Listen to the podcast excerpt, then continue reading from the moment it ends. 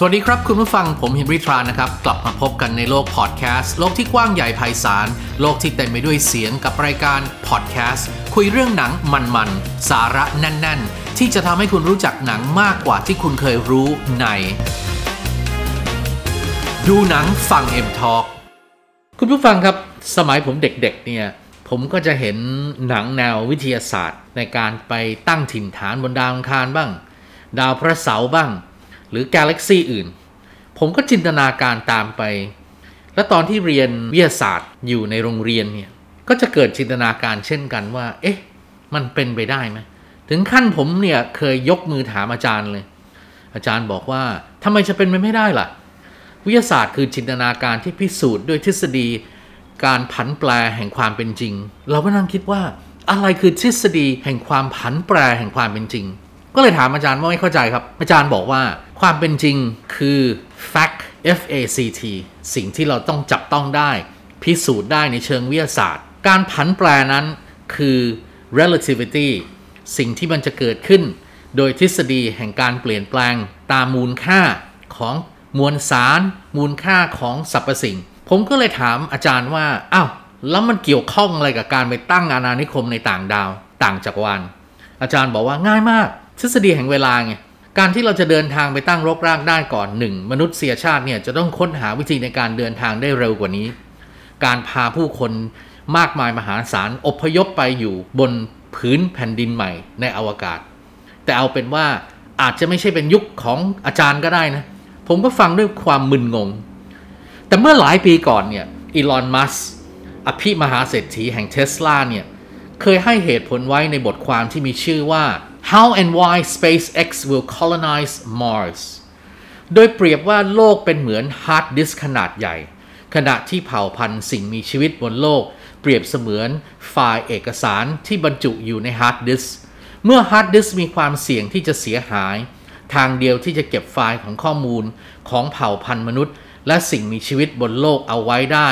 คือการย้ายไปสู่ฮาร์ดดิสก์ตัวใหม่ และนั่นเป็นเหตุผลที่ทำให้เขาต้องพัฒนาโครงการ SpaceX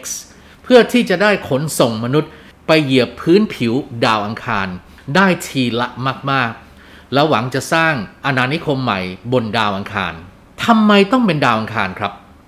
มีเหตุผลอยู่หลายประการที่ทำให้ดาวอังคารเป็นตัวเต็ง เมื่อใดก็ตามที่เรามองหาดาวที่มีสิ่งมีชีวิตอยู่บนนั้น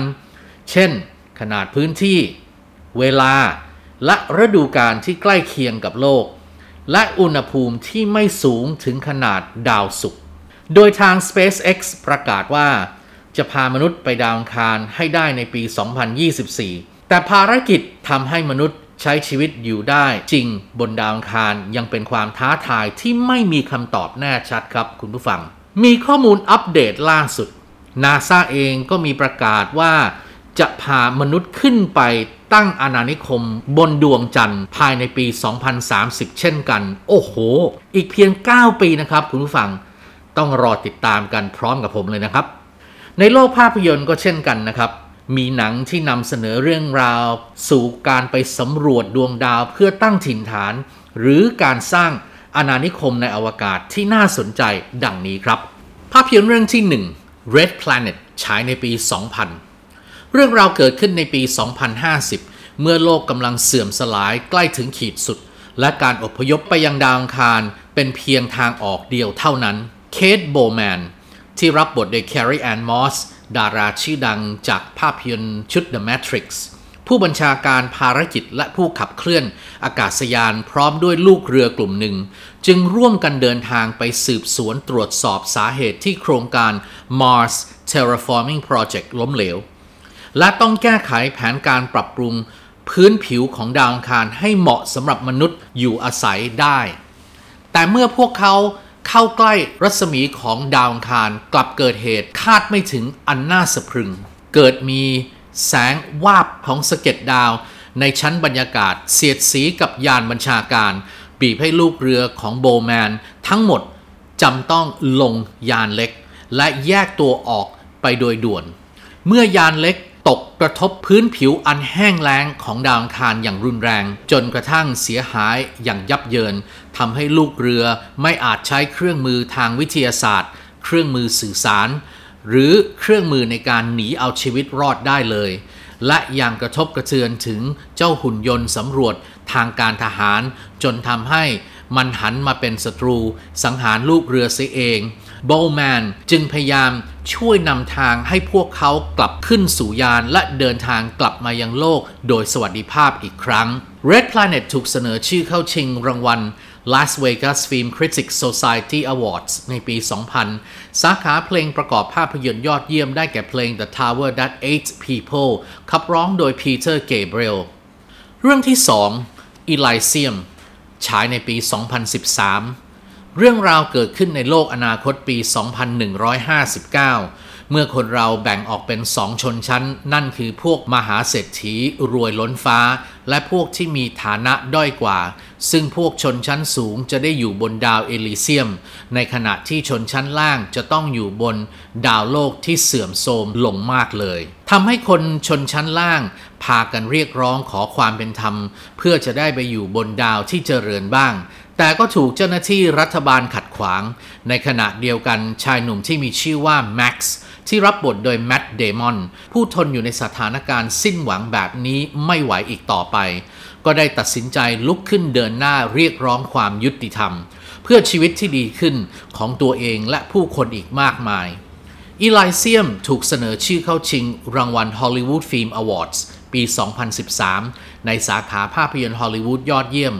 กำกับโดยนิวบลอมแคมป์เรื่องที่ 3 Interstellar ฉายในปี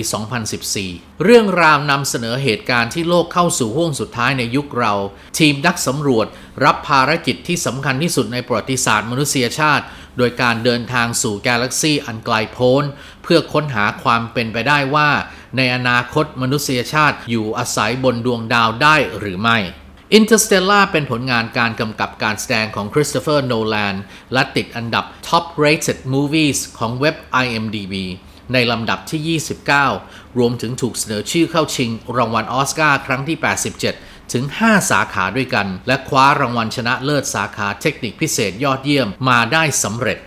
นอกจากนี้ยังคว้ารางวัลชนะเลิศจากงานต่างๆ มาได้รวมแล้วกว่า 40 รางวัล Interstellar นั้นถือว่าเป็นภาพยนตร์โดยส่วนตัวแล้ว เป็นหนังที่ผมโปรดปรานเรื่องหนึ่งนะครับ ผมรู้สึกประทับใจมุมมอง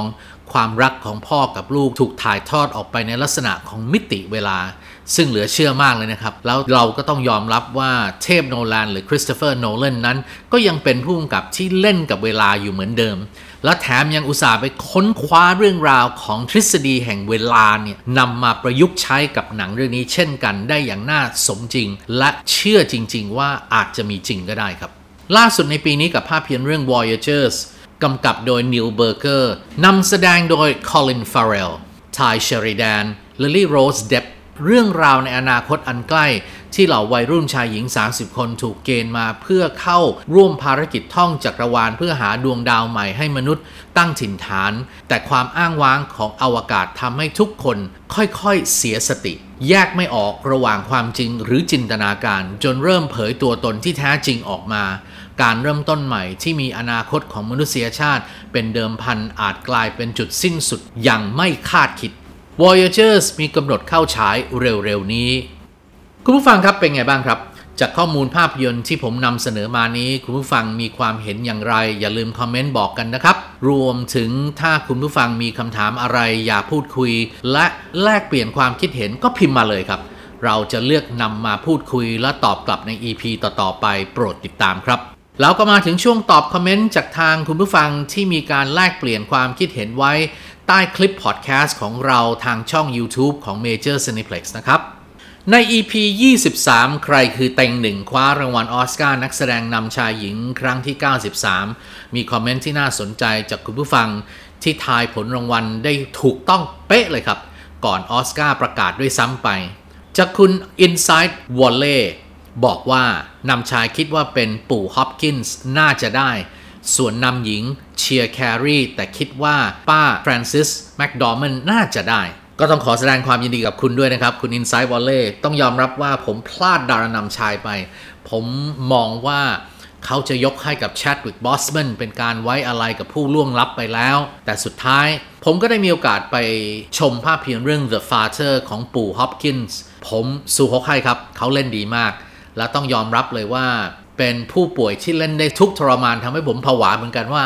เอ๊ะวันหนึ่งถ้าเกิดผมเป็นอย่างเขานี่ผมจะต้องจดทุกอย่างไว้เลย แล้วท่านนึกไม่ออกก็ต้องให้ทุกคนพยายามอ่านและเข้าใจ หรือบันทึกความคิดของผมลงไปในเทปทุกๆ วันเลยนะครับ ส่วนฟรานซิสแมคดอร์แมนผมว่าเขาเล่นดีโคตรดีเลยครับ และผมชื่นชอบมากครับ ก่อนจากกันวันนี้นะครับ เรามีข่าวประชาสัมพันธ์จากทาง Major Cineplex มาฝากกันกับ M Pass บัตรดูหนังรายเดือนสุดคุ้ม ในราคาเหมาจ่าย เพียงเดือนละ 300 บาทสำหรับบุคคลทั่วไป ก็สามารถดูได้ทุกเรื่องทุกรอบทุกระบบ ที่โรงภาพยนตร์ในเครือ Major Cineplex ทุกสาขา สามารถดูรายละเอียดเพิ่มเติมได้และสมัครได้ที่ www.majorcineplex.com และ Line Official อย่างเป็นทางการภายใต้ชื่อ Major Group และถ้าคุณผู้ฟังท่านใดไม่อยากพลาดฟัง EP ใหม่ๆ อย่าลืมกด subscribe เพื่อติดตามพอดแคสต์ดูหนังฟัง M Talk ที่จะมาพบคุณผู้ฟังทุกวันพฤหัสบดี วันนี้ขอลาไปก่อน Take care นะครับ สวัสดีครับ